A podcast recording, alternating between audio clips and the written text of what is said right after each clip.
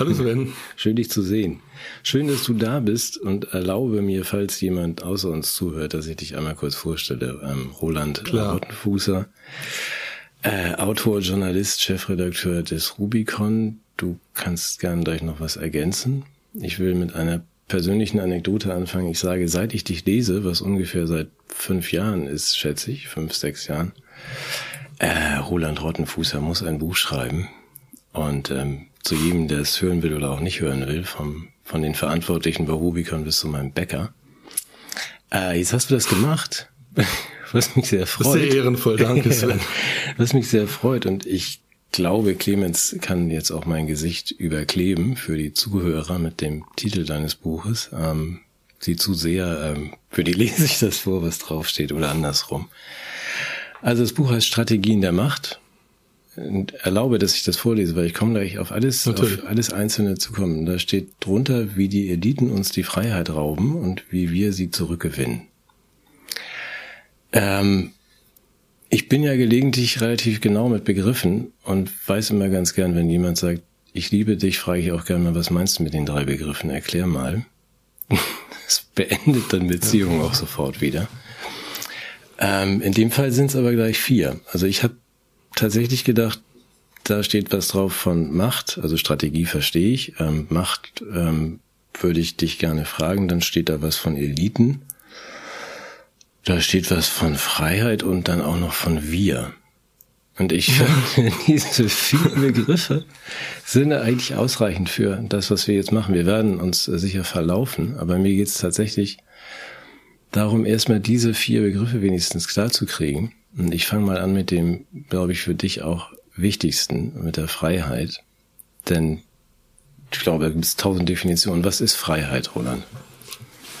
Also Freiheit, ich, ich habe sie mal, ich habe sie natürlich in meinem Buch mehrfach definiert, aber eine ganz wichtige und einfache ist die Definition, Freiheit ist von den Mächtigen in Ruhe gelassen zu werden. Das klingt vielleicht ein bisschen banal oder ego, egozentrisch. Man, dieser Vorwurf des Egoismus wird immer erhoben gegen freiheitsliebende Menschen. Aber ich denke, wir haben es in der Corona-Zeit gespürt, wie wichtig es ist, schlichtweg nicht behelligt zu werden von dem, was mächtige Menschen von uns wollen oder was sie wollen, was wir nicht tun. Es gibt dann auch einen schönen Satz von Lao Tse, äh, ein Volk, äh, dessen Regierung übergriffig ist, ist gebrochen, so ähnlich jedenfalls, ja. Es wurde auch in dem Flugblatt der Weißen Rose äh, zitiert. Mhm. Und das ist erstmal eine, eine Freiheit im negativen Sinn, insofern also die Abwesenheit von, von übergriffiger Macht. Das ist also schon mal sehr wichtig.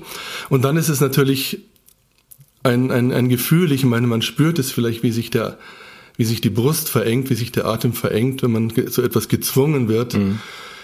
wie, wie man im Kopf beginnt, unehrlich zu werden, wenn man versucht, Mächtigen zu gefallen oder ihren Forderungen zu entsprechen, ohne wirklich dahinter zu stehen. Mhm. Aber ganz kurz. Und mit dieser Unehrlichkeit wird man auch ein Stück weit von sich selbst entfremdet, wird auch schwächer und in dieser, in diesem Schwächerwerden auch wieder anfällig, dafür von anderen dominiert zu werden. Das ist ein Teufelskreis. Mhm. Aber Freiheit nochmal ganz, ganz schlicht, weil ich habe es auch bei dir ja gelesen, es gibt Freiheit von und Freiheit zu. Da unterscheidest ja. du ja auch. Also das, ja. die Minimalanforderung ist eigentlich Freiheit von diesem Zwang. Oder ist das ja. schon das, die Maximalforderung? Also das ist das, das, das ist, lass mich in Ruhe. Das ist erstmal noch ein Leerraum, der gefüllt werden kann, natürlich mit mit bestimmten Aktivitäten. Ich, ich, ich bin auch sehr dafür, dass man, sein, dass man was aus seiner Lebenszeit macht und Verantwortung übernimmt und alles. Aber ich habe ein bisschen äh, polemisiert in meinem Buch gegen diese gegen dieses Wort von der Freiheit zu, weil wer bestimmt ist, wozu Freiheit da ist, ist bestimmen ja wiederum Mächtige. Ich habe es ein bisschen dargestellt am Beispiel von Joachim Gauck, unserem beliebten Altbundespräsidenten der reingekommen in dieses Amt mit dem Gefühl, also ich vertrete hier die Freiheit. So wurde er auch aufgebaut von der Presse. Ich mit meiner DDR-Vergangenheit vertrete die Freiheit, aber ihr müsst sie aber noch anständig dann nutzen. Also erstmal, ihr müsst dankbar sein, dass euch, ähm, dass euch euer Staat im Gegensatz zu der DDR diese Freiheit gewährt. Mhm. Und seid aber auch brav und macht was draus. äh, und dann ist es ja, dann ist ja die Freiheit bereits im Sinne dieser mächtigen Menschen äh, eingeschränkt und irgendwie determiniert, ja. Und dagegen wollte ich mich ein bisschen wehren. Also sag mal, ist, ich finde es richtig, jeder kann mir sagen, äh, Roland, du hast aus deinem Leben nichts gemacht oder du hast deine Freiheit nicht, äh, nicht ordentlich genutzt. Aber wenn es mächtige Menschen, Politiker sagen, äh, bin ich sehr hellhörig und habe erstmal eine Abwehrreaktion. Mhm, aber Dann lass mir mal die Freiheit erstmal als das, was sie ist und lass mich erstmal in Ruhe. Also es, es sei denn, ich mache wirklich etwas Schlimmes oder schade wirklich meinen Mitmenschen, wovon ich nicht ausgehe, ja. Mhm. Okay, aber das wäre jetzt, also Macht, Macht hast du jetzt gleich mit reingespielt, die würde ich jetzt als zweiten Punkt eigentlich genannt haben wollen. Ich möchte nur erstmal verstehen, wovon redest du, von Freiheit redest, mhm. und das heißt, im Grunde Abwesenheit von Zwang, solange du keinem schadest. Also solange du nicht mhm. die Grenzen der Ethik verletzt oder das kommen wir gleich hin, also die, deine Freiheit ja. endet, wo die der anderen beginnt und, und solange du nicht gegen Moral, Ethik, was auch immer verstößt, möchtest du in Ruhe gelassen werden. Das ist Freiheit, richtig? Nicht gezwungen ja. werden. Ähm, zur, zur Macht, das hast du ja eben schon erwähnt, also mit Gauk und Konsorten, ja, das sind diejenigen, die dir dann Vorschriften machen, also das widerspricht dann deinem Freiheitsempfinden. Und ich glaube, den Gedanken fand ich wichtig, dass wir auch nicht davon nur reden, wir gehen jetzt ins Jahr 2020 zurück. Was du möchtest, ist eigentlich ein Zustand, den es, wenn es ihn überhaupt mal gab, also dann auch weit vorher, also dass wir mal so einen Anflug von Freiheit äh, gespürt haben. Ja. Denn wenn wir heute mit anderen sprechen, ist es ja immer so, wir wollen wieder das zurück, was vor 2020 war. Das ist aber gar nicht das, wo du hin willst, oder? Dann ist natürlich die Frage, warum ich mich schon vor 2020 als Freiheitsjournalist empfunden habe und sehr viel zu dem Thema verfasst habe. Mhm. Immer in diese Richtung Abwehr von, Abwehr der Anmaßung der Macht. Über Strafen und Gebote, Regeln und so weiter. Ähm, ja, weil das ist doch ein Prozess, die alle ihren Sinn haben mögen, aber die mir, mir schon damals zu weit gegangen sind. Und das ist äh, etwas, was mich sehr beschäftigt. Also ich habe ja dann auch zugegeben in meinem Buch, dass ich bei der Bundeswehr gewesen bin. Äh, es ist ganz interessant, ich bin halt reingerutscht. Das heißt, ich habe keinen Widerstand geleistet, wo er notwendig gewesen wäre. Ich war noch unreif, bin da reingerutscht und habe so natürlich die Fratze der Macht kennenlernen können, auch eine Art von Totalitarismus im Kleinen, ja. Mhm. Weil Militär ist irgendwie die Karikatur von Machtausübung. Aber es macht. Ich, und ja, mach mal, ja. Piepst es etwas hier bei mir, ja. Ist halt leider, der Computer hat sein Eigenleben. Aber Macht, entschuldige, wenn ich dich unterbreche, die, mhm. ähm, ich glaube, irgendwo habe ich bei dir auch ein Zitat dann als Fazit von Arendt gelesen. Also, ich verstehe das schon, aber das Macht ist doch was sehr Natürliches oder Macht, den Willen zur Macht, ist das nicht ein natürlicher Impuls? Also vielleicht nicht bei dir, aber jetzt mal über den Tellerrand geguckt. Ja, bei. Es ist ja natürlich das, wie Nietzsche es definiert hätte, den, den Willen zur Macht. Äh, ich bin vorsichtig, also ich halte es eher für einen krankhaften Impuls. Das heißt nicht, dass es ein seltener Impuls ist. Also es gab, okay. ihn, es gab ihn schon sehr, sehr lange. Also die ganze Menschheitsgeschichte ist eigentlich davon überwuchert, kann man sagen. Und es gibt ja auch natürlich im, im Tierreich in bestimmten Sozialstrukturen, bestimmten Raubtieren und so weiter. Aber ich würde jetzt mal, nein, ich würde nicht sagen, er ist natürlich und, und gesund, sondern im Gegenteil. Natürlich und gesund ist, dass sich das Leben ausbreitet nach seinen eigenen inneren Gesetzmäßigkeiten und ungestört ist, weitgehend ungestört. Und äh, ungesund ist, sag mal, es gibt, es gibt ganz normale und natürliche Formen der Machtausübung, zum Beispiel, wenn man in, einer, in einem Betrieb ist und man rutscht halt hinauf in, zum, zu einer Art Abteilungsleiterposition. Ja, ich möchte nicht sagen, dass alle dieser Menschen, die Abteilungsleiter sind, jetzt böse sind oder halt äh, äh, Tyrannen, die uns knechten, sondern es, äh, Macht hat seinen Sinn und Autorität hat ihren Sinn, wenn sie für die, von die, für die Unterworfenen sozusagen, für die Untergebenen äh, etwas Förderndes tun, wenn sie also den Menschen helfen, das beste Potenzial zu verwirklichen. Und Macht ist dann, ähm, beengend ist dann böse in Anführungszeichen, wenn sie die Menschen instrumentalisiert äh, zum für das eigene Vergnügen sozusagen, ja, für die eigene Lust an der Machtausübung. Mhm. Und es ist ein, das ist etwas, es ist weitgehend tabu, tabuisiert meines Erachtens, weil du wirst, wenn du einen mächtigen Menschen, einen Politiker fragst, wird er nie sagen, das ist total geil, diese Machtausübung, ich fühle mich da hier. Äh, du kriegst ja Energie als Mächtiger, du kriegst schon auf der Bühne Energie. Also du, du ernährst dich in gewisser Weise von der Energie der, derer, die du dominierst. Mhm. Das ist etwas, was ich sehr schwer be beweisen kann, was auch ein bisschen esoterisch klingt. Aber ich bin überzeugt, dass es, dass eine Wahrheit dahinter ist, weil du spürst ja, wenn du, wenn du der Macht gegenüberstehst und ihr, dich ihr, ihr gegenüber machtlos fühlst hm. und ausgeliefert, du spürst, wie du an, an Kraft und Energie verlierst. Ja gut, das ist aber jetzt. Und diese Energie, die nimmt der Mächtige dir. Entschuldige, wenn ich dich einmal unterbreche oder nachfrage. Ich versuche ja. gerade was zu sortieren. Also das eine ist die persönliche Erfahrung bei dir, die du ja gemacht hast mhm. in jungen Jahren, dass du Macht ausgeliefert bist, die es vielleicht vielleicht gut mit dir meint, vielleicht auch nicht. Jedenfalls hast du das ja offensichtlich als, als quälend empfunden. Ich, mhm. ich kenne das. Ich kann also ehrlich gesagt, ja, das alles auch gar nicht ertragen. Da sind wir uns ja einig. Also wenn jemand Macht über mich ausübt, ich kann nicht mal im Stau stehen. Also ich muss mich frei bewegen können die ganze Zeit. So. Ähm, jetzt kürzen wir zwar sehr ab oder ich hab, äh, wollte eigentlich auf einen anderen Weg, aber ist wurscht. Ähm, die Abkürzung ist insofern zulässig vielleicht, dass ich sage, ja, das ist das, was du empfindest und was ich empfinde. Aber wenn wir das Wir mal mit hineinnehmen, das du ja auch im Mund führst, mache ich auch gelegentlich. Ähm, ich habe nicht den Eindruck, dass die anderen, die wir jetzt unter Wir ähm, subsumieren, dass sie das auch alle so sehen wie du und ich. Also ich habe gar nicht das Gefühl, dass die ein Problem haben mit ähm, dem, was die Macht da so macht und ähm, auch gar nicht empfinden, dass ihre Freiheit eingeschränkt ist. Darauf wollte ich am Anfang hinaus. Mhm. Du hast es auch erwähnt im Buch. Wir legen großen Wert auf die Freiheit und im Grunde läuft es bei uns hinaus auf, ohne Freiheit ist alles nichts und man hat eigentlich auch sein Leben verfehlt.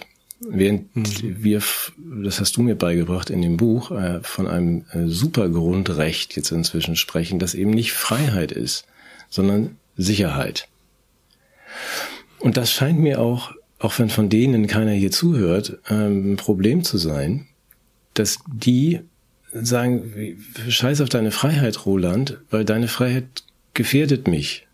Ja, die gefährdet mich in, bei Corona, wenn du dir die Freiheit nehmen möchtest, ohne Maske rumzulaufen, ungeimpft zu sein, es gefährdet mein Leben. Und wir kommen jetzt beim Klimathema, es ist dann nochmal eskaliert. Wenn du Auto fährst oder atmest oder solche Sachen machst, dann gefährdest du auch mein Überleben. Das heißt, die Freiheit hat doch, ja.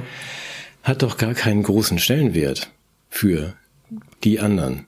Ich rede nicht von uns beiden, deswegen. Ja, das ist richtig. Also ich kenne auch Menschen, die sagen mir glatt ins Gesicht, ich lege auf Freiheit nicht viel Wert und das war im Zusammenhang mit Corona. Ja.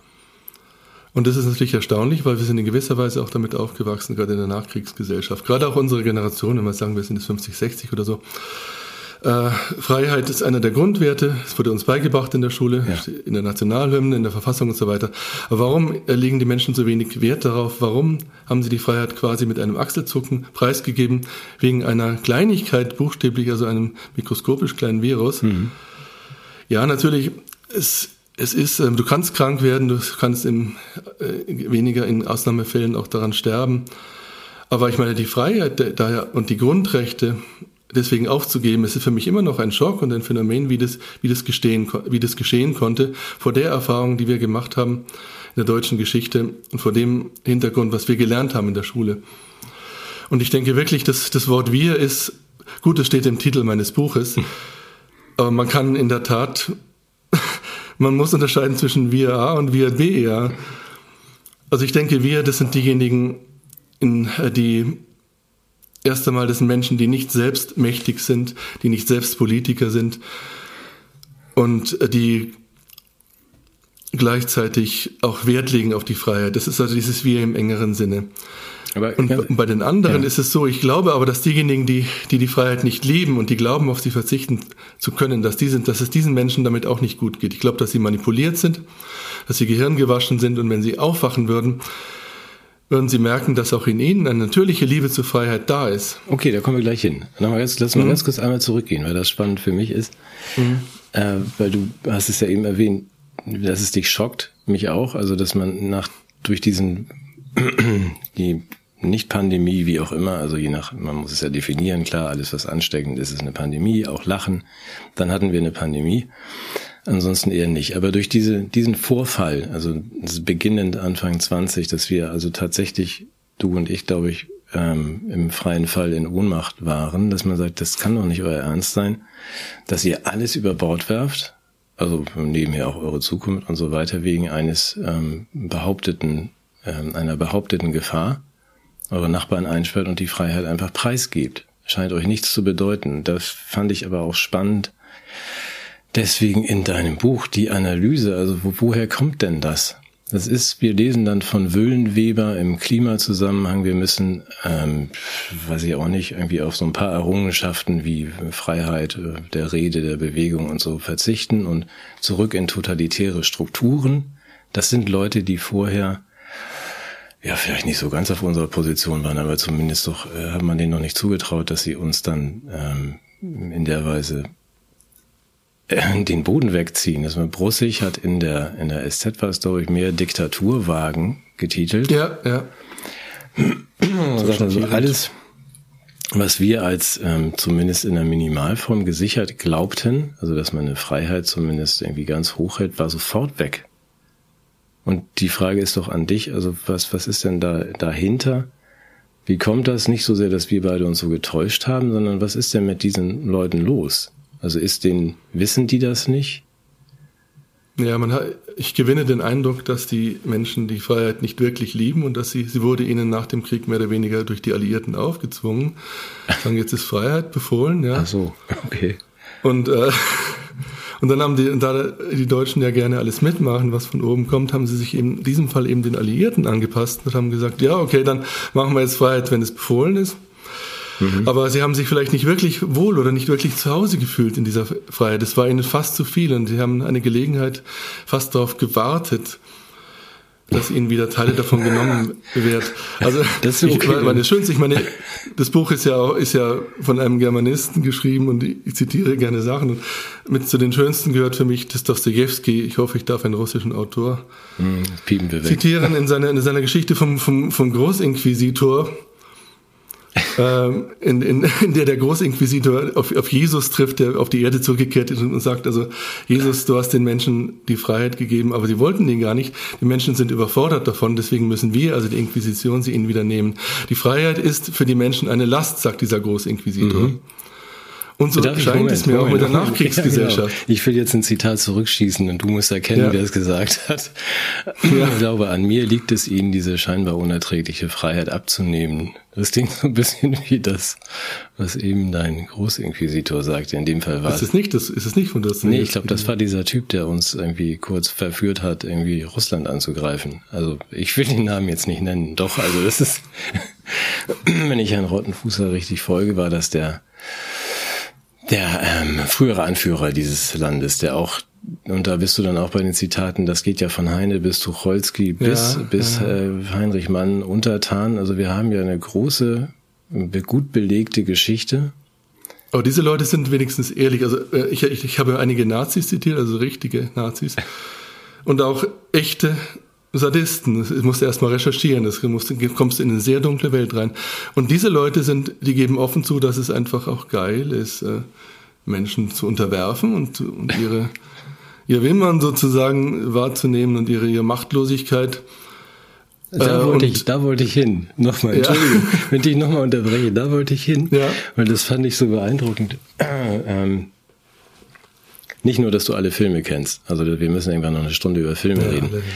Äh, aber auch die, du bist ja auch dann in die ähm, Untiefen der Trivialliteratur eingestiegen und hast ein Buch gelesen, das niemand gelesen hat, außer vielen Millionen Menschen. Fifty Shades of Grey, glaube ich.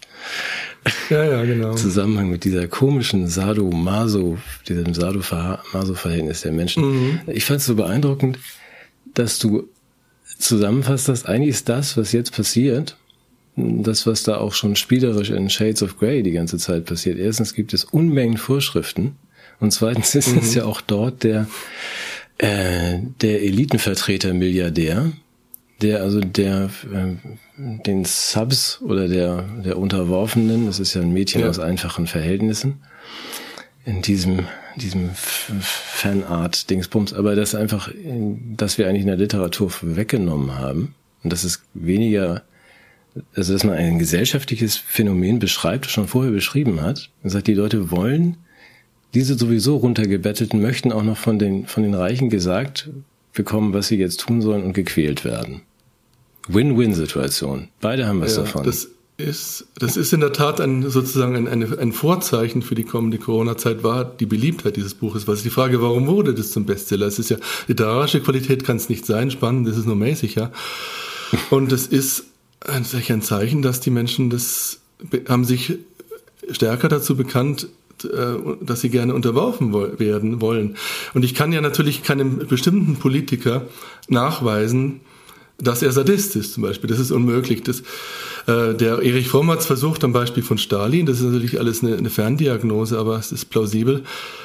Aber was man sagen kann, ist, dass sich äh, Sadisten in gewisser Weise benehmen wie ein Staat, wie ein autoritärer Staat, sage ich mal. Es gibt ja auch nette Politiker und so weiter, nette Bürgermeister, alles geschenkt. Aber Sadist, also Christian Grey heißt ja diese Hauptfigur von dem Roman. Christian Grey erlegt seiner, seinem Sub, seiner Unterworfenen bestimmte Regeln auf. Also das erstens werden Regeln kreiert, mhm. die total aus den Fingern äh, gesogen sind. Zweitens wird die Einhaltung der Regel kontrolliert und drittens werden Strafen verhängt bei Nichteinhaltung. Mhm. Und es entspricht ja ungefähr dem Vorgehen des Staates. Und was natürlich Christian Grey tut, was der Staat nicht tut, er gibt offen zu, ja, ich mache das zu meinem Vergnügen.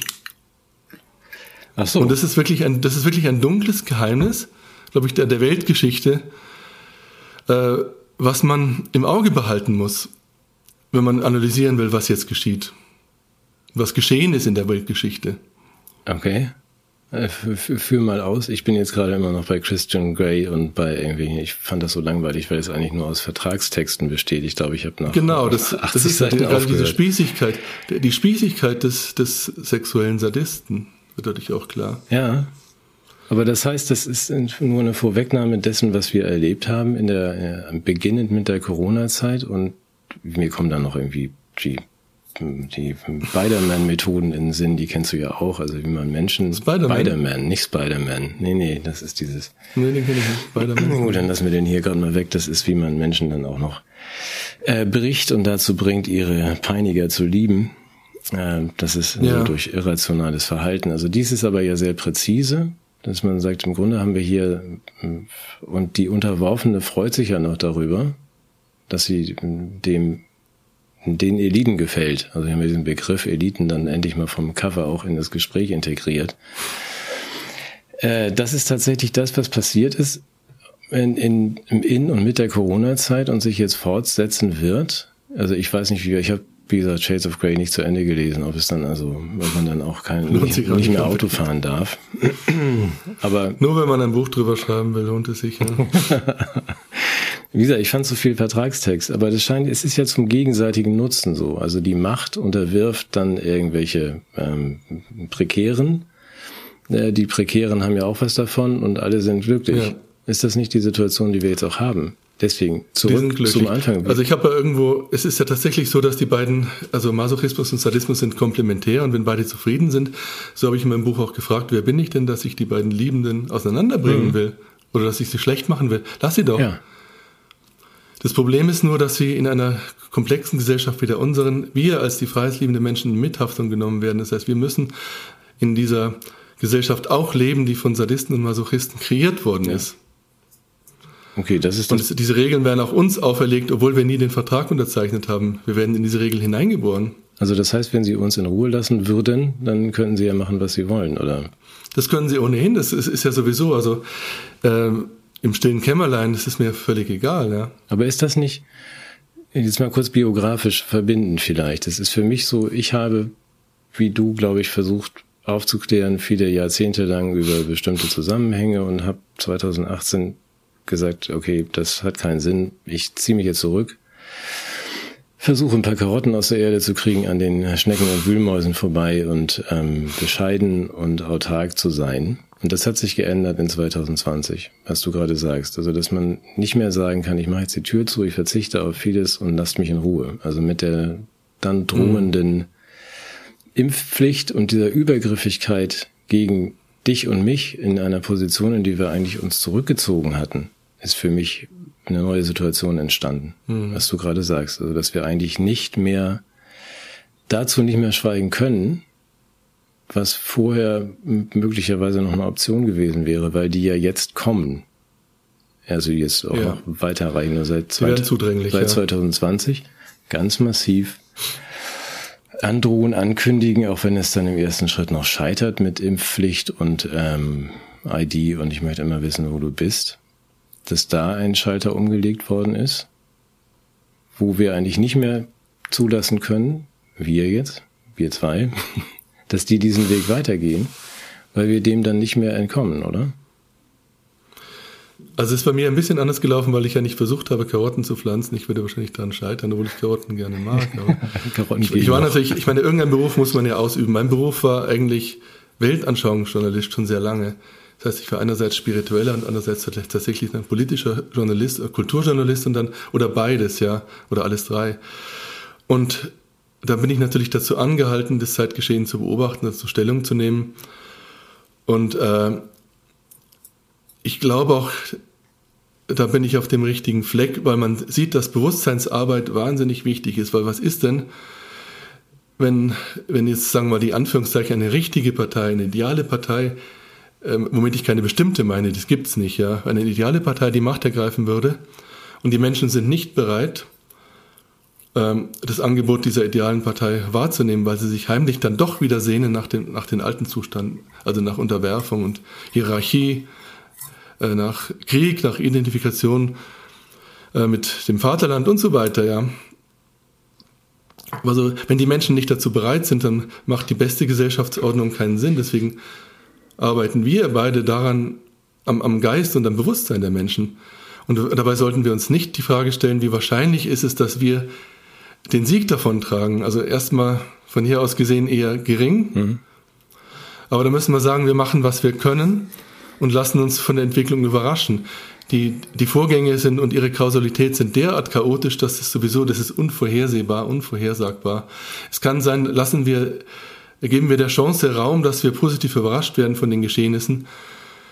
Leider sind auch negative Überraschungen möglich, aber tun wir dann unser Bestes und schauen wir, dass wir die erreichen können, die wir, die zu uns passen, ja, die für uns ein offenes Ohr haben. Ja, ich, ich würde gern, wenn du mir das erlaubst, würde ich gern diesen extrem wichtigen Punkt, äh, wie wir, welche Möglichkeiten wir haben, realistisch und so noch ein, ein bis drei Minuten mhm. nach hinten stellen, weil das für mich ein ganz großes Thema ja, ist. Ja, gerne.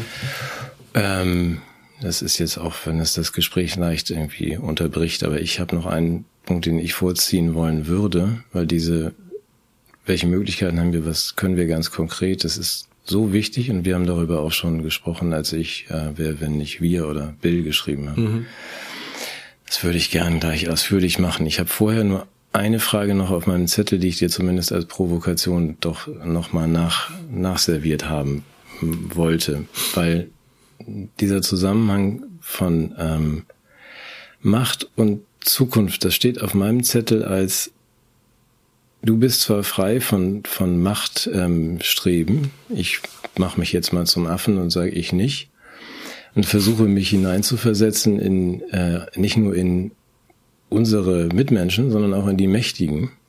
Und bin mhm. immer wieder beim Nachdenken über die Verfasstheit oder Verfassung der einfachen Menschen komme ich immer wieder an dieselbe Stelle, dass ich, dass ich denke, die, diese Mächtigen, die entscheiden können, werden ja festgestellt haben, dass sie versehentlich oder absichtlich auf dem Weg äh, mit ihren sozialen Netzen und der Abschaffung der Aufmerksamkeit und der Abschaffung der Lesefähigkeiten der Menschen, dass sie es jetzt zu tun haben mit einem überwiegend ja, wie gesagt, nicht mehr konzentrationsfähigen äh, 80, 90 Prozent wenn ich mal ganz freundlich bin, so die Mächtigen wollten das gar nicht, aber jetzt sehen sie die Bescherung, die sie vor sich haben, die man mit Vernunft und Appellen und gar erst recht nicht mit Hirn oder Herz erreichen kann. Und da stelle ich mir dann immer die Frage, wäre ich in, in der Position, was entscheiden zu können, was würde ich denn machen? Und die geht jetzt mit Fantasie an dich. Also ja. deswegen, Anarchie ist machbar, ja, aber Fragezeichen mit Zombies, Herr Nachbar, das ist ja eben genau die Frage. Was passiert, wenn du jetzt plötzlich sagen könntest, so wir sind jetzt alle frei mit diesen Leuten? Naja, das sind eigentlich verschiedene Fragen. Das eine ist, ich bin wahrscheinlich nicht völlig frei von, von Machtstreben oder Machtgier. Das zeigt sich bei mir in, wenn du, wenn du so willst, in Wortgewalt. Also ich will die Menschen mit den Worten beeindrucken und beeinflussen. Wenn, wenn mir das als, als Schatten sozusagen bewusst ist, ja. kann ich vielleicht versuchen, nicht zu übertreiben. Und natürlich rede ich auch über die sauren Trauben, die ich nicht bekommen kann. Das heißt, ich fühle mich gänzlich unbegabt, mich in Hierarchien nach oben zu arbeiten, aber auch unwillig, aber auch unbegabt. Also das ist die eine Sache. Und die andere ist, äh, wenn wir jetzt die vollkommene Freiheit hätten. Also war deine Hauptfrage die, ob Anarchie machbar ist oder, oder was dann wäre, wenn plötzlich vollkommene Freiheit herrschen würde? Meine Hauptfrage ist unter Berücksichtigung des, des Zustandes der Herzen und Hirne unserer Mitmenschen. Ist da ja. Herrschaftsfreiheit eine gute Idee? Ja, sagen wir mal, man müsste die Menschen, also wahrscheinlich von heute auf morgen wäre es sehr schwierig. Es ist ja so, die meisten haben Angst vor, vor Anarchie, weil sie sagen, dann werden irgendwelche anderen Banden, Macht, an irgendwelche angemaßten mafiösen Strukturen entstehen. Und das ist im Prinzip auch richtig.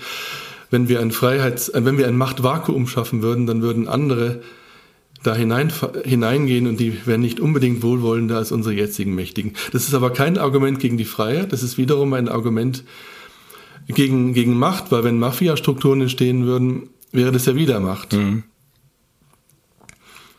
Und was die Bereitschaft der Menschen betrifft, nein, ich sehe sie eher nicht sofort dazu bereit, aber sie könnten in einem Prozess dorthin geführt werden, und Führung heißt ja wiederum nicht gezwungen, sondern es eigentlich verführt oder überzeugt, überredet, ja. Nee, weißt du, was ich meine, ist und, dieses super Grundrecht Sicherheit. Mir kommt es manchmal mhm. so vor, als wäre der äh, erklärte Wunsch von so vielen, äh, ich will sich unbedingt Sicherheit, eigentlich eine Spiegelung, dass man, ich möchte eigentlich Sicherheit von mir selbst. Weil wenn ihr mich freisetzen würdet, ja, jetzt mhm. reden wir mal von dem normal sozialisierten, ähm, alles meins und Konkurrenz und wenn keiner guckt, klaue ich auch alles. Äh, dass man im Grunde mit dem Blick in den Spiegel sagt, wir brauchen ganz viel Sicherheit vor Leuten wie mir. Denn wenn wir hier Freiheit ja. hätten, dann würde ich mir sofort alles holen und die anderen auch. Ja, das ist richtig. Es kann auch ein Misstrauen gegenüber sich selbst beinhalten. Das, ist die, das ist die Frage an Roland Rottenfußer. Wenn du jetzt ja. äh, nicht ähm, an mich persönlich, ja, wenn du, ich mir das zutrauen wenn du würde. jetzt, wenn ich dich an die Spitze setze und sage, du bist jetzt der väterliche oder mütterliche Anführer dieser ganzen Bande, ähm, würdest du denen dann die Freiheit schenken? Also die Franzosen haben, glaube ich, 1789 das Wahlrecht für Frauen gleich wieder kassiert bei der Revolution. Und die Zustände sind sicher heute schlimmer. Würdest du denen Freiheit geben und sagen, macht? Also ich würde Ihnen auf jeden Fall mehr Freiheit geben, jetzt nicht nur als äh, jetzt 2022, sondern auch mehr als 2019. Mhm. Und es würde gleichzeitig natürlich in, in, durch Erziehung, Bildung, durch Veränderung des Zeitgeistes, soweit ich ihn beeinflussen kann, versuchen die Menschen zu, zur Selbstständigkeit äh, zu bewegen. Weil es ist ja so, dass, dass meistens, also Macht wird ja auch ausgeübt vor dem Hintergrund des Narrativs. Macht ist notwendig, weil die Menschen äh, es gar nicht aushalten würden, wenn ich sie nicht äh, beherrsche. Ja, die Menschen wären gar nicht reif für die Freiheit. Und diese, wenn du aber unter der unter der Fuchtel der Macht aufwächst, mhm.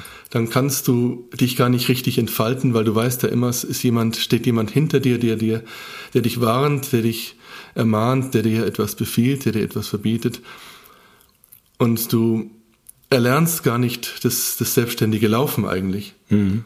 Und das könntest du grundsätzlich wieder erlernen. Ich denke, dass es die Nachkriegsgesellschaft relativ gesehen im Vergleich zum Dritten Reich wieder ein bisschen er, erlernt hat.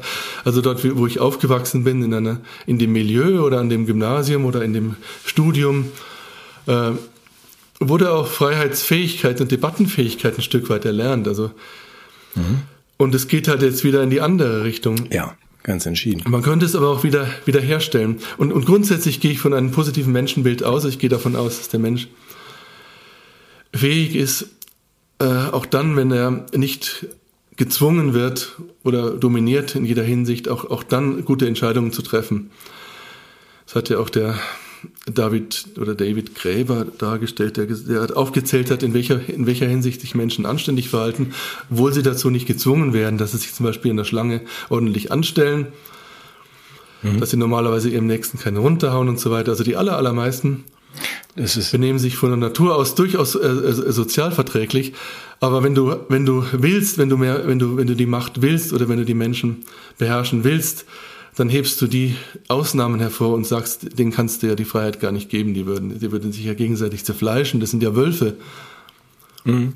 Brecht hat es auch ein bisschen gemacht in seinem Buch, hat gesagt, also wenn, wenn der Staat nicht Vorgaben äh, machen würde, dann würden die Menschen ihre Kinder schlagen und so weiter. Alles Mögliche hat er dann auch aufgezählt.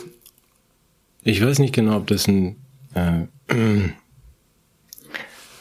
ob da im Kern ein Widerspruch da drin ist. Ich sehe unseren Staatsphilosophen lese, sehe und lese ich mit großer Sorge. Also Precht ist ja, ist ja absolut äh, Diktatur anschlussfähig in allem, was er schreibt. Mhm.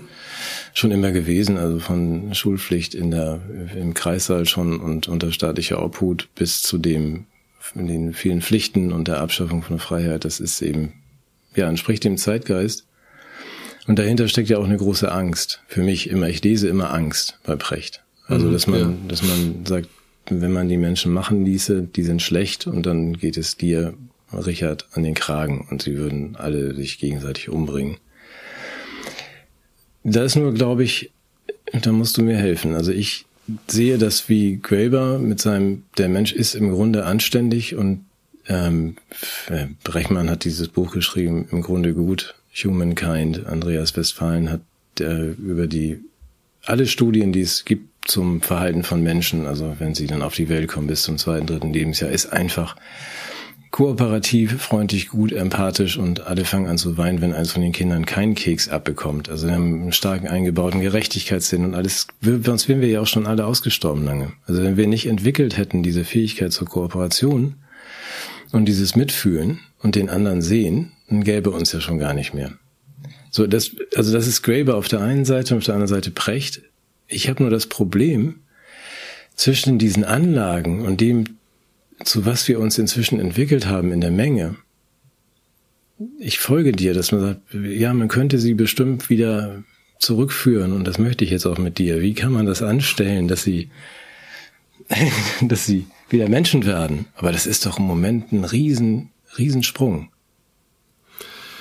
Ja, natürlich. Also du musst natürlich den Menschen erstmal ja ein positives Selbstbild vermitteln, musst erstmal sagen, ich, ich, ich vertraue dir und du bist okay, ja. Und es ist tun Mächtige aber deswegen nicht, weil es in ihrem Interesse liegt, dass die Menschen sich selbst für Raubtiere halten, dann brauchen sie nämlich ein Raubtier bändiger und als einen solchen biedern sich die Mächtigen an. Also erst einmal. Äh, Vielleicht sind das ja, Raubtiere inzwischen. Vielleicht haben die Mächtigen sie ja so deformiert und jetzt sind sie selbst die Lösung, oder? Ja, so kann man es schon sagen. Also das, das wichtigste Narrativ der Macht ist ja, dass, dass, dass Macht überhaupt notwendig ist und dass sie notwendig, äh, dass sie, äh, dass es ohne Macht nicht ginge. Und daran anknüpfen natürlich kleinere Narrative. Mhm. Ähm, aber es ist, ist schon richtig, dass, dass die Fehlentwicklung jetzt in eine, solange schon solange schon läuft, dass eine Umkehr sehr schwierig wäre. Und da wir kein Beispiel haben für eine gelungene, wirklich großflächige Umkehr, bleiben wir natürlich ein Stück weit im, im Spekulativen. Ich meine, es ist, es, ist, es ist ganz interessant, zurückzugehen auf die Zeit der sogenannten äh, matrifokalen Gesellschaften, also Mutterrecht. Mhm wo es ja angeblich nach Forschungen von Frau Göttner Abendroth und anderen äh, tatsächlich keine strammen Hierarchien gab. Das, das bedeutet für sie nicht die Herrschaft der Frauen über die Männer, sondern es bedeutet weitgehend eine herrschaftsfreie Gesellschaft, wo die Menschen auf Augenhöhe miteinander verhandelt haben. Es kann sein, dass es idealisierend ist. Es ist auch sehr schwer zu belegen, weil es eben über 6000 Jahre zurückgeht in die, in die Vergangenheit. Magst du das trotzdem ein bisschen ausführen? Weil ich fand den Begriff so spannend. Matrifokal ja. kannte ich nicht. Ich kenne natürlich Matriarchat im Matriarchat, ja. Patriarchat, aber matrifokal ist was anderes. Und da sind mhm. wir mitten in einem Bereich, den ich super spannend finde, nämlich diesen positiven Visionen, also wie wir diese, mhm. Wie kommen wir dahin, wo wollen wir hin und wie kommen wir dahin? Matrifokal. Also wichtig ist, ja, sorry. Wichtig ist ja die Erkenntnis, dass etwas nicht deswegen richtig sein muss, weil es 6000 Jahre geherrscht hat. Es gab vielleicht eine Zeit, da hat dieses Prinzip noch nicht geherrscht und es kann eine Zeit geben danach, in der dieses Prinzip nicht mehr herrschen wird. Das mal grundsätzlich. Das ist etwas ermutigend. Mhm. Es kann sein, dass es unsere Lebenszeit nicht mehr betrifft, weil wir nicht mehr die Allerjüngsten sind. Aber wir arbeiten für die, die da kommen werden. Ja, äh, kann sein, dass wir wie Moses das gelobte Land nicht mehr selbst erreichen, aber wir können es vorbereiten, visionär. Ja. Und also jetzt vom, zum Inhalt der matrifokalen Gesellschaft. Das heißt erst einmal äh, ist es natürlich etwas, was wir mit Warmherzigkeit und etwas Bergenden und Fördernden verbinden und auch mit einem gewissen Gleichheitsprinzip, weil eine Mutter wird normalerweise, wenn es eine gesunde Mutter ist, wird sie keines ihrer Kinder drastisch bevorzugen. Sie wird keines, sie wird keinem Kind alle, alles wegnehmen, um es dem anderen zu geben. Also sagen wir im gesunden ich bin, Bereich, ich ja. folge dir, du bist, du idealisierst Menschen und Mütter. Das ist völlig in Ordnung. Wir machen das jetzt, ja, wir lassen jetzt die anderen weg. Auch natürlich, auch natürlich äh, Männer mit weiblicher Energie. Es muss jetzt nicht auf das biologische Geschlecht Frau konzentriert sein. Also das ist eine relative Gleichheit der Gesellschaftsstruktur. Äh, relative Hierarchiefreiheit, also es ist, es gab zwar Mütter, die sozusagen als Schamaninnen, als, als Weise äh, gefragt, besonders gefragt worden sind, in einem besonders hohen Ansehen, standen aber nicht so, das ist ein Befehl, also tausend Mann sind ein Befehls, wie, wie es in einem schönen Lied des unvergessenen Freddie Quinn heißt. Mhm. Sondern man hat sich tatsächlich, das, das Symbol war auch der Kreis, wo alle ringsherum gesessen sind, der ganze Stamm. Äh, und man hat debattiert und man hat abgestimmt. Und es, es wurde, es gab auch teilweise eine, eine konsensorientierte Abstimmungsverhalten. Also nicht, also nicht die Diktatur der Mehrheit, also äh, wir sind die Mehrheit, du hast zu parieren, du bist nur die Minderheit, sondern wir versuchen auch die, die Meinung der Minderheit mit einzubeziehen in die Konsensfindung. Hm, aber ich muss mal ganz kurz, Das soll äh, damals ja. in der matrifokalen Gesellschaft auch zu den Stärken gehört haben. Aber matrifokal Und natürlich relative, heißt, ja, Entschuldige. Entschuldigung, relative Gleichverhaltung des, relative Gleichverteilung des gemeinsamen Besitzes. Hm. Natürlich sehr wichtig. Hm. Also auch wenig wirtschaftliche Macht. Wenig Ausbeutung. Aber das heißt, wenn ich das richtig verstanden und gelesen habe, also wir reden hier schon über eine Einzelherrscherin in diesem Staat, den du gerade entwirfst, oder also die Mütter, natürlich ist das die, hm. die Mutter Teresa und das ist die beste Menschin, die man sich vorstellen kann, aber trotzdem ist es doch eine Form von Tyrannis oder von Einzelherrschaft. Na, keine, keine Einzelherrschaft. Das ist, es ist eher so, dass also die Mütter wegen ihrer Funktion als Gebärerinnen halt, sie waren im Fokus, wie, der, wie der Name Fokal sagte, sie waren hoch angesehen, man hat auf sie gehört, gerade auf die älteren Frauen. Mhm. Aber keine Diktatur einer bestimmten, die man sich vorstellen kann, dass das jetzt äh, Merkel statt äh, statt, äh, Merkel statt Schröder oder so an die Macht ja. gekommen ist. So darf man sich das nicht vorstellen. Mhm. Weil da macht es ja auch gar keinen Sinn. Es ist ja auch eher Okay, das haben wir so gut. Ähm, das ist ja auch der größte Beweis dafür, dass, dass, dass Frauen eben nicht grundsätzlich überlegen sind, das sind ja unsere Politikerinnen. Ich wollte gerade sagen, wir müssen klarstellen, dass wir nicht meinen, dass in einer matrifokalen Gesellschaft Frau Lagarde oder Frau Merkel die Führung übernehmen. Mm, ja. Das ist nicht die Idee. Nein, nur nochmal, es ist, wir gehen so weit zurück in der Geschichte, das weißt du mindestens so gut wie ich, dass wir zu einem bestimmten Zeitpunkt irgendwann ums goldene Kalb oder sowas in der Gegend dann auch beschlossen haben, die Göttinnen abzuschaffen und dann nur noch irgendwie drei konkurrierende Kerle zu haben, also ähm, Gott, Allah und Buddha und wie sie alle heißen, da fehlt ja auch was. Das hat ja Gründe. Also weshalb man an einem bestimmten Punkt gerade hin zum Monotheismus gesagt hat, lass uns mal die Weiber irgendwie aus der Führung rausschmeißen. Weil wir, glaube ich, vorher zumindest eine andere Form von Gleichberechtigung hatten, wenn ich mir so die die, die ganzen Regionen vorher anschaue. Das würde vielleicht zu weit führen, das jetzt aufzudröseln. Ich habe nur den Matrifokal so gelesen, dass äh, schon, es gibt ja darunter natürlich viele Diskussionen und Debatten und es gibt dann die äh, klaren Anführer und dann noch die größeren Kreise und eine Direktdemokratie eigentlich bis runter mhm, zum, von, ja. von der von der Mutter der Nation bis zum Einzelnen über die verschiedenen Kreise. Ähm, nur im Notfall muss dann Mutter mal was entscheiden, ansonsten erzielt man auf irgendwelchen Ebenen Konsens. Richtig? Ich finde ja die Vorstellung schön, dass man das so machen kann. Naja, also es muss nicht unbedingt einen Führer geben oder eine Führerin. Ach so.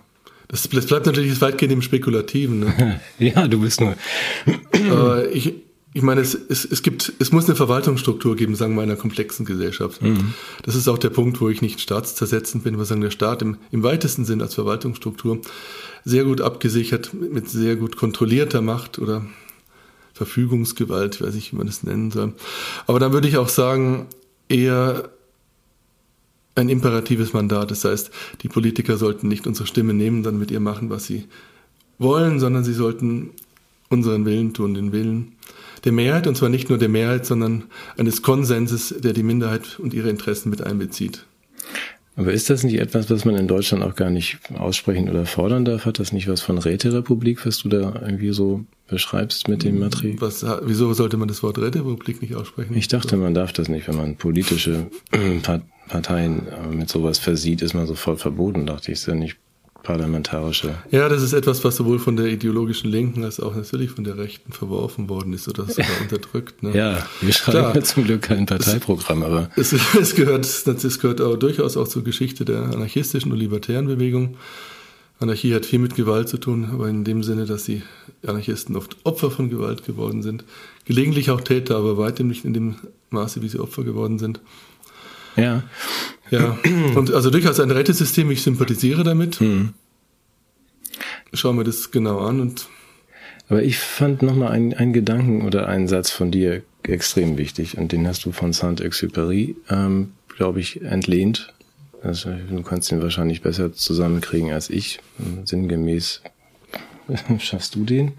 Also erstmal die Sehnsucht nach dem Meer zu wecken, bevor man anfängt, sich über die ja. Planken des Schiffes Gedanken zu machen. Genau, also wenn du, wenn du Schiffs, wenn du ein Schiff bauen möchtest und dann sagen die meisten ja, du musst erstmal Material haben, du musst einen Plan haben und so weiter. Mhm. Und der Saint-Exupéry hat es halt so ausgedrückt, dass du erstmal die Sehnsucht nach dem Meer wecken musst und dann wird sich alles andere fügen, weil du wirst dann alle Anstrengungen unternehmen, um dieses Meer zu erreichen. Mhm. Und es gilt natürlich auch für die Freiheit. Du musst die Freiheit erst, du musst die Sehnsucht nach der Freiheit spüren und du musst die Freiheit lieben, weil sonst siehst du vielleicht, wenn du jemanden nicht liebst, warum solltest du mit ihm eine Beziehung eingehen, ja? Hm. Ich glaube, es ist wichtig. Ganz klar. Und das habe ich vorhin vergessen, entschuldige, ich das noch sage. Könnte es wichtig sein, den, den ähm, Chems und Resus und Sascha Lobos und wie sie alle heißen, auf dem Weg nochmal so. Besonders krude Beispiel. ja, oder? den, den auf dem Weg in ihr totalitäres, sadistisches, was auch immer, nochmal die Information mitzugeben, wenn die fertig sind mit dem Umbau der Gesellschaft in diese hohle Welt, dann seid ihr übrig. Also ihr seid über, in Norddeutschland sagt, ihr könnt dann auch weg. Für mich ist das das, was fehlt, also was wir zu wenig betonen, dass man denen sagt, die Sicherheit, Sicherheit schreien und Freiheit darf nicht mehr stattfinden und die müssen alle weg, diese Rottenfußers und Banchas. Dass man sagt, wenn die dann fertig sind mit dem Umbau des Wirtschaftssystems, dann werdet ihr nicht mehr gebraucht. Ja, ganz klar. Und das ist denen, glaube ich, noch ist nicht schon absehbar, klar. dass ein großer Teil der Menschheit überflüssig ja, ist. Genau. Und wer bestimmt aber, wer, wer, bestimmt aber, was die überflüssig sind? Ja. Macht eben dein Freund Bill zum Beispiel. Ja, oder Harari hat es ja immer so erfrischend offen auch gesagt. Mhm. Also die Menschen mhm. sind dann überflüssig. Und er meint ja irgendwie Sascha Lobo. Der meint ja nicht irgendwie, meint ja nicht einen Tischler. Der meint genau Sascha Lobo mhm. und Maybrit Illner. Und dass man denen das vielleicht nochmal mitteilen müsste, worauf sie selbst gerade zusteuern, wäre für mich mal so eine Anregung, die wir vielleicht, das, ich glaube, die wissen das noch nicht, dass sie, dass sie an ihrer eigenen Abschaffung arbeiten. Ja, ganz klar. Es ist ja auch absurd. Ich meine, wir sind mit dem Begriff Menschenwürde aufgewachsen. Mhm. Und auch mit dem Gedanken, dass der Mensch niemals Mittel, sondern immer Zweck sein soll, ist, glaube ich, von Kant. Ja. Und jetzt es, es beten die Leute solche, solche kruden und, und menschenfeindlichen Sätze nach, wie der, der Mensch würde mit der elektronischen, mit der künstlichen Intelligenz zunehmend überflüssig werden. Äh, die menschenfreundlicheren gestehen uns noch zu, dass wir irgendwie in so Einzel, elektronischen Einzelzellen mit vielen Medien aufgeräumt werden, wo wir dann vor uns hin vegetieren können. Mhm. Ähm, und die unfreundlicheren liebäugeln bereits mit Bevölkerungsreduktion, ganz klar, wird natürlich selten öf öf öffentlich gesagt, aber das liegt in der Logik der Entwicklung. Ja, wir werden ja nicht mehr gebraucht. Harari hat es doch gesagt. Ja, also wieder zur und dann ist ja. eben die Frage, wer, äh, wer kann darüber bestimmen, ob wir gebraucht werden? Sind sind diese Leute für uns irgendwelche Autoritäten. Äh, wir bestimmen selbst, dass wir notwendig sind und dass wir wertvoll sind. Das ist ganz wichtig. Dazu brauchst du eine gewisse Ich-Stärke und die wird uns natürlich nach und nach entrissen, mhm.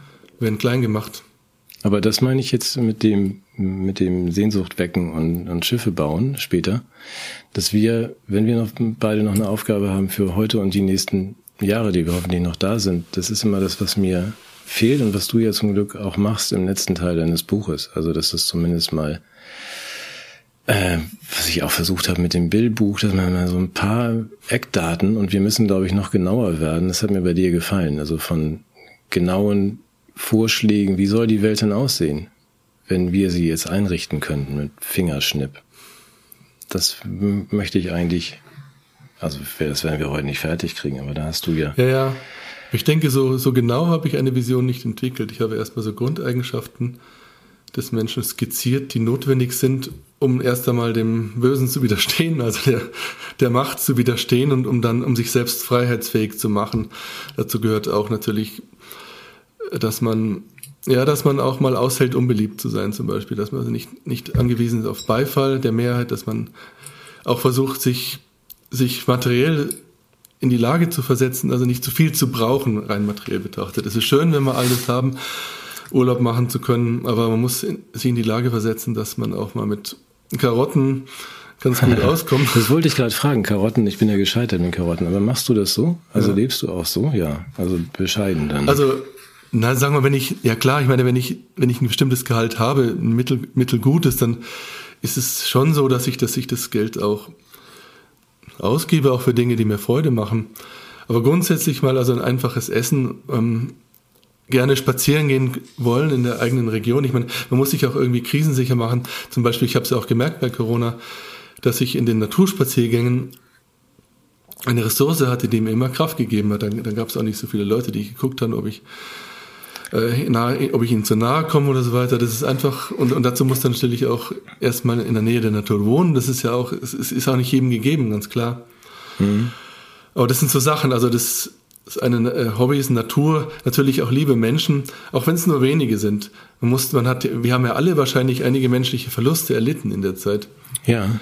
Von Corona und auch danach wegen des Ukraine-Kriegs und so weiter. Aber das ist auch ein ganz wichtiger Punkt, den du auch im Buch erwähnst und ich glaube, den sollte sich jeder auf der Zunge auch zergehen lassen. Es gibt ja einmal diese äußere Freiheit, mit der wir anfingen, aber es gibt ja auch eine mhm. innere Freiheit und das klingt ja leichter, äh, als es ist. Also was du dann gerade beschreibst, dass man, man kann ja nicht, man kann vielleicht alles haben, wenn man Kim Kardashian ist, aber ansonsten muss man ja, äh, sollte man auch das nicht gering schätzen, sich in, die, in diese Lage überhaupt zu versetzen. Die meisten hatten ja keinerlei Freiheit, hatten ja auch keine Möglichkeiten, weder äußerlich noch innerlich. Und deswegen fragte ich, wie du das machst. Also du wohnst offensichtlich nicht in der Stadt im vierten Stock, sondern ein bisschen weiter draußen. Ich weiß das nicht, kenne genau, ich nicht. Genau, ein bisschen weiter draußen. Ich, ich interessiere mich auch für Pflanzen. Ich bin natürlich gut verheiratet, das muss man auch sehen. Ich meine, wenn ich das alles hätte allein durchstehen müssen, ja. ist schwieriger. Ne? Meine Frau hat ja von selbst, weil sie selber Denkerin ist, auch von selbst drauf gekommen, dass das nicht stimmen kann beim Corona-Regime und auch bei anderen Regimen. Und das ist natürlich ein großes Glück. Und ich hatte natürlich den Beruf. Da, da muss ich auch sagen, ich, ich, es ist schwierig, jemanden zu verurteilen, der sich hat impfen lassen, wenn er in einem Umfeld gewesen ist, in dem das alle getan hat, in dem ihn alle gedrängt haben. Und mein Umfeld war Rubicon-Redakteur, ja. Das ist natürlich, da hast du natürlich Menschen, die sehr kritisch sind und die, die einen gerade dazu, geradezu darin bestärkt haben, stark zu bleiben und nicht äh, nachzugeben und auch ähm, sich schriftstellerisch gegen das Corona-Regime zu äußern. Und es war natürlich eine privilegierte Situation. Aber für diejenigen, die jetzt nicht in so einem Job sind, würde ich auch sagen, man sollte versuchen, äh, seine Lebenssituation so zu gestalten, dass man nicht zu abhängig ist von Leuten, die, äh, die äh, total, ähm, total den Konsens mit der Macht suchen. Mhm. Weil das wird dann irgendwann schwierig. Also muss, man muss schauen, dass man sich Freunde und Bekannte sucht, die, die zu einem halten, auch wenn man mal zum Außenseiter werden sollte durch die politischen Ereignisse es ist nicht unbedingt nötig, dass, dass, die, dass alle Freunde genau der gleichen Meinung sind. Sie sollten nur sagen, du bist für mich auch in der Corona-Zeit ein Freund, selbst wenn du anderer Meinung bist. Mhm. Du bist nicht nur ein äh, Corona-Leugner, den ich jetzt deswegen verachten und verstoßen muss.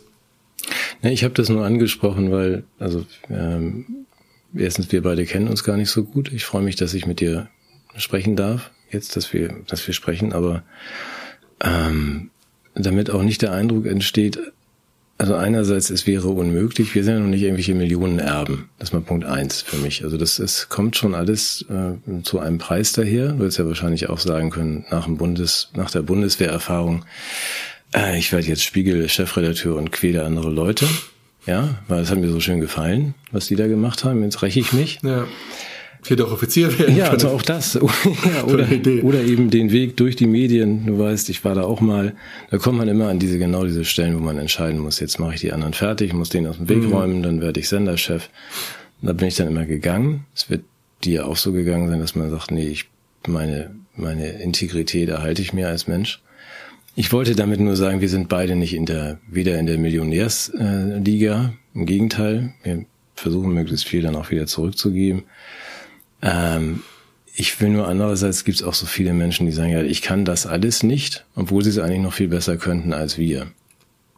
Diese beiden Pole, also ich wollte jetzt gar nicht auf diejenigen gehen, die wirklich keine Wahl haben und die gequält worden sind in den letzten Jahren. Das ist immer mhm. wieder die klassische alleinerziehende Mutter mit einem Job, den sie sonst verliert und die Kinder können nicht mehr in die Krippe. Da kannst du nur sagen, ja, Entschuldigung, das sind Menschen, die wir schützen müssen.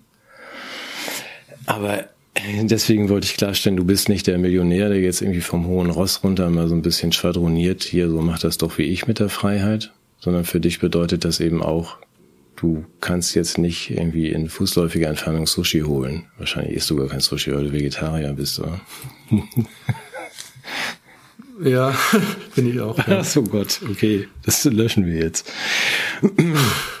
Nein, ich wollte nur sagen, du lebst das doch auch, seit du aus der Bundeswehr raus bist. Also es ist ja nicht so, dass man das, dass du das jetzt 2020 entdeckt ja, also, hast für dich. Sagen wir, ich habe nicht die, das Geschick gehabt, jetzt besonders viel Geld an mich zu raffen.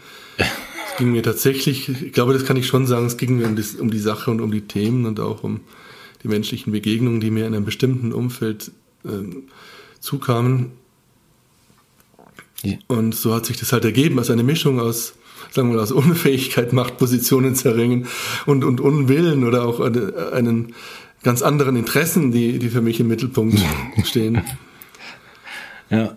Und was wir, was wir beide zeigen können, dass es natürlich, dass es möglich ist, dass, dass, dass wir nicht, äh, dass man nicht umkommt, wenn man Opposition ist, ja.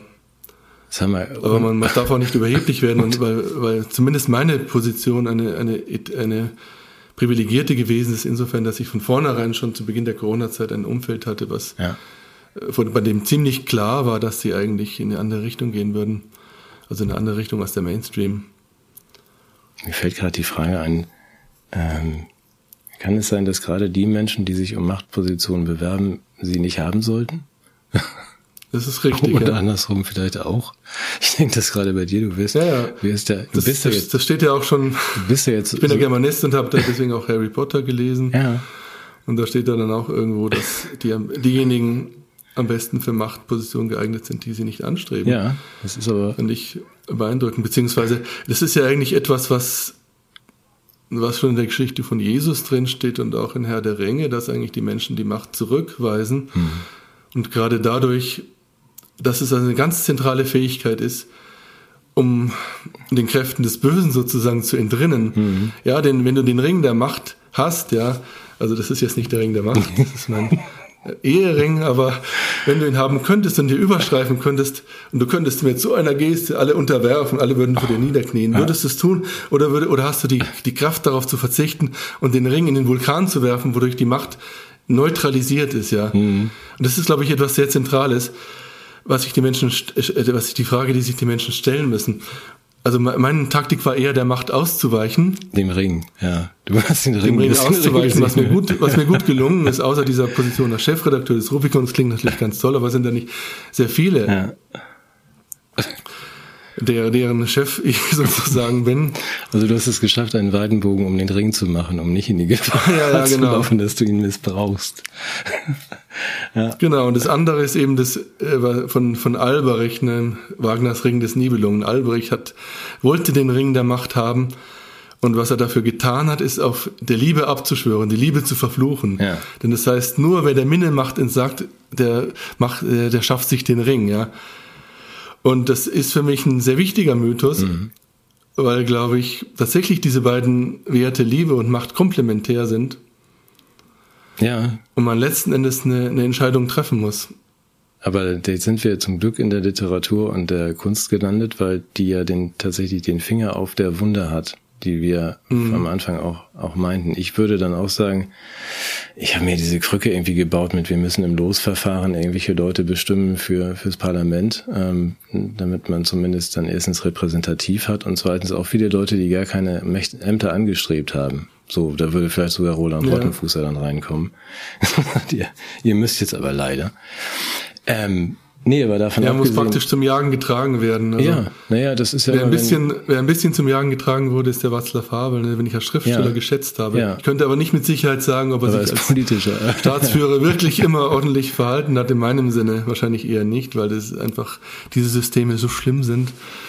Verbiegen, glaube ich, so ziemlich jeden. Ja, aber das ist ja ein Phänomen, das wir nun tatsächlich in der Literatur abgebildet sehen, egal wie gut es gemeint ist. Also ich glaube von, ich will jetzt Che Guevara und Fidel nicht Unrecht tun, aber ähm, und auch Lenin und ähm, dem armen Trotzki nicht, aber es war ja sicherlich immer ganz gut gemeint oder oft und endet dann genauso, wie du sagst, dass man es nicht schafft, den Ring loszuwerden. Ähm, ja, das so da so gut, dann geben wir dir den nicht. Ja, dann geben wir dir den nicht. Du kannst- Bei dir dann Du kannst, nee, ich möchte den auch nicht haben. Nee, nee, ich bin da schon, weißt du ja gelegentlich, äh, ist ja dann Leute sagen, der ist ja eigentlich auch wie Klaus Schwab, nur ohne Geld, der Böttcher, der will ja nur Macht. Nee, ich möchte das nicht. Aber ich sehe dann auch wie du die Gefahr, dass man dann sagt, das höre ich mir jetzt aber nicht mehr an. Ich muss das jetzt entscheiden. Ich war zu oft auf Elternabenden, wo man noch vier Stunden über die vegane Gulaschsuppe spricht. Und deswegen möchte ich, möchte ich lieber auch kein Hast du dagegen einzuwenden? naja, die, die Frage kann da auch, können da auch Würstchen rein. Das äh, würde ich dann nicht vier Stunden diskutieren, deswegen ist es gut, dass ich keine Macht habe. Ähm, über sowas. Ja, klar, es ist schon richtig. Ich meine, ich habe auch, ich war auch bei Attack und kenne Hinterzimmergespräche, die endlos sind, mit relativ wenig Ertrag dann letzten Endes. Ja, aber du bist viel. Aber meine, meine Schlussfolgerung war nicht jetzt sozusagen die Attack-Gruppe zu unterwerfen. Ich wüsste, hätte auch nicht gewusst, wie ich es machen soll, sondern rauszugehen, was natürlich jetzt auch in gewisser Weise schade ist. Man im Nachhinein gesehen nicht, weil Attack auch ziemlich angepasst geworden ist. Aber Ja. es ist auch schade, wenn sich die Menschen einfach da immer rausnehmen und sagen, ach, das ist so unbequem und diese Debatten und die anderen sind immer lästig und sie haben nicht die falsche, sie haben immer nicht die richtige Meinung. Sie weigern sich meiner Allwissenheit zuzustimmen. ja, Und das ist, ist es schade, weil oft die, die Falschen dann da nach vorne streben und auch Machtpositionen erringen. Und wir, die, die total dazu, dafür geeignet werden, ah, ja, sagen, ach, das ist nicht so mein Ding.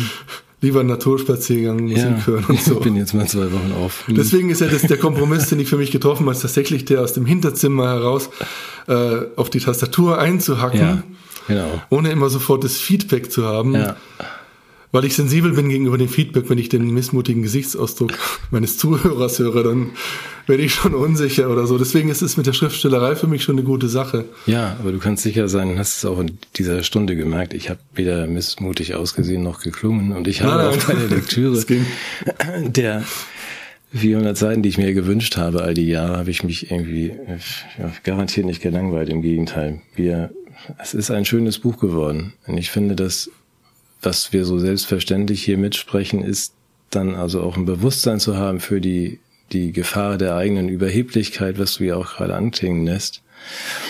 Inklusive gut, dass ihr mich nicht gewählt habt. Ähm, ich könnte das zwar besser als die anderen, aber ich, ich bin ja selbstkritisch. Das meintest du ja eben auch. Dass man sagt, das ist ja immer eingebaut bei uns, hoffentlich. Ja, sicher. Und deswegen muss Macht sehr gut verteilt werden. Das ist eher aus, ausgewalzt sozusagen und nicht so zugespitzt, wie es derzeit ist. Ne? Ja. Oder jemand wie, wie Klaus Schwab, Schwab sagen kann, er, er schickt seine Leute in praktisch alle Regierungen. Ja, da bin ich, also ist- den Begriff haben wir jetzt nicht so richtig äh, besprochen, weil es steht ja was von Eliten drauf und wenn äh, Annalena Baerbock die Elite ist, dann würde ich da auch opponieren wollen, weil ich das gar nicht so sehe. Ich finde den Begriff da missbräuchlich verwendet. Ja, sicher. Das also das ist wirklich, also der, der Verlag hat den, hat den Begriff gewählt. Ja. Also ich, was ich eigentlich damit meinte, ist, äh, wie die Mächtigen uns die Freiheit rauben. Man kann auch sagen, da das Wort Macht im Haupttitel war, muss, sollte im Untertitel nicht nochmal die Macht stehen.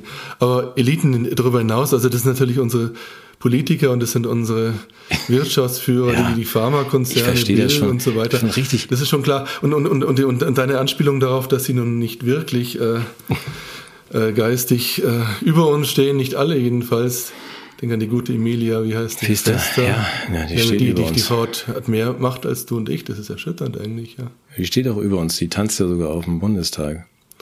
Sie tanzt auf dem Bundestag ja, und sie, sie stimmt über Dinge ab. Sie, sie, sie, sie hätte auch sagen können, dass wir jetzt alle, wir hätten alle schon Tausende von Euro loswerden, los sein können für, als, als Strafe für unser, unser Nicht-Geimpft-Sein, wenn es nach ihr gegangen wäre und anderen elitären Kräften. Ja, ja neu- die neue, Also gebe ich dir völlig recht, dass man Eliten, Elitären. Eliten sehr in Anführungszeichen betrachten müsste, dann gehe ich dann lieber zu den großen Geistern der Vergangenheit und weniger häufig der Gegenwart. Ja, aber gut, wir haben es ja versucht, die vier Begriffe durchzudeklinieren Mhm. und ähm, ob die uns, wir, wir uns die Freiheit rauben lassen, also das wir lassen wir dann nochmal offen mit dem Fragezeichen, wer denn bitte alles zu un- uns gehören möchte. Ich kann das nur anregen aus eigener Erfahrung, du auch.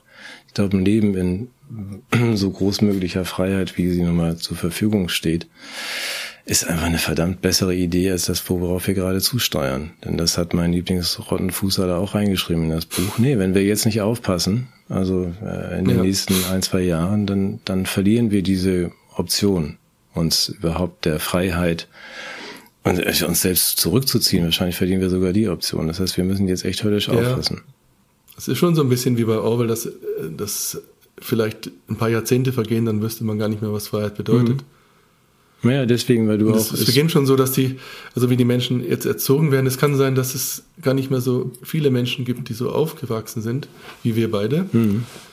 an ihren Schulen, an ihren Universitäten, mit ihren Freundeskreisen, sondern dass da ein Verflachungstrend und auch ein Trend zur Freiheitsverleugnung, zur Gleichgültigkeit gegenüber der Freiheit, Mhm. zur Gewöhnung an die Macht. Also ist, ich habe ja irgendwo auch geschrieben, denn die, die Macht nehmen die Menschen für selbstverständlich, die Freiheit muss man ihnen erst erklären und ich bin derjenige, der sie ihnen da erklärt. Und das ist eigentlich traurig, dass ich das Gefühl hatte, ich, ich hätte das gemusst, ja, ich müsste das tun. Weil das sollten die Menschen ja mittlerweile wissen. Was, äh, Sind ja in der freien Welt aufgewachsen, der sogenannten freien Welt. Ja, die, die so alte Menschen wie wir, aber die Jungen ja nicht. Also die haben das ja. Ja. deswegen ist es ja gut, dass du das machst. Und man kann nur hoffen, dass sie es sich dann auch noch irgendwie nehmen und es mal lesen und versuchen zu verstehen, wovon der, entschuldigen mir das, ich bin ja älter, also der alte Mann da schreibt, der Rottenfußer, was denn der da eigentlich meint. Denn es ist ja tatsächlich, wenn du jung bist, so einer selbstverständlichen Form von Freiheit. Die Freiheit nehme ich mir in Urlaub zu fahren, aufgewachsen. Und wenn die jetzt zurückgewehrt wird, dann ist doch alles wieder gut. Und da sollten wir beide, du vor allem, weiter drauf rumreiten und darauf hinweisen. Äh, in der stillen Hoffnung, das steht irgendwie noch mit auf meinem Zettel, weil das auch ein schöner Buchtitel gewesen wäre. Also, äh, wir sind so frei. Bisher sind wir beide hoffen noch so frei, das alles äußern zu dürfen und auch diese freie Welt zu entwerfen als Ort, nach dem hoffentlich viele Sehnsucht haben.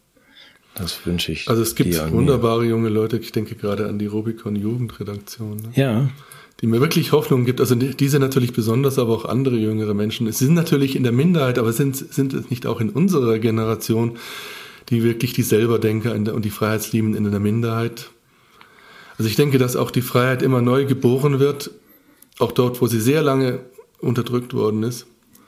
Das Problem ist eher dann, also ich meine, kein Gewaltsystem hat, hat unendlich lange ausgehalten. Auch jemand wie Klaus Schwab wird irgendwann Geschichte sein oder Bill Gates oder Corona und das Problem, was ich eher sehe, ist dann, wie wird, wie wird es uns ergehen in unserer verbleibenden Lebenszeit? Werden wir jemals wieder so viel Freiheit haben, relative Freiheit haben wie vor 2020? Oder werden wir eher so dahin dümpeln? Äh, Jetzt also mit Art, von Diktaturdepression. Das habe ich ja auch mal äh, geschrieben in einem Artikel, die Diktaturdepression, das ist, ist einfach niederdrückend. Schon deswegen sollten wir die Freiheit lieben, weil wir spüren, wie sehr uns Unfreiheit niederdrückt. Und äh, damit wir für uns selbst, also für den Rest unseres Lebens, aber auch für die Jüngeren, die uns nachfolgen, ist es wirklich an der Zeit zu kämpfen.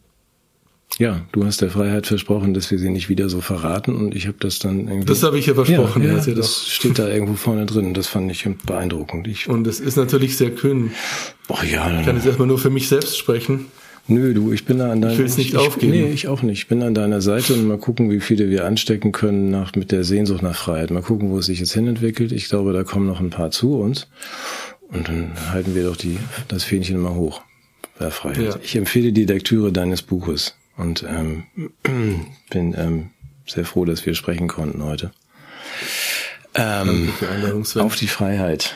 Ich halte jetzt gleich nochmal das Buch hoch und das dann bitte hoffentlich. Darauf einen Kräutertee. Ach, darauf einen Kräutertee. Ja, ich habe einen Kräuterkaffee. Ähm.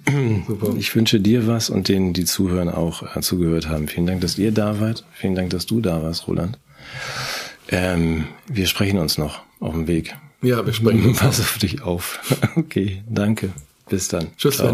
Tschüss.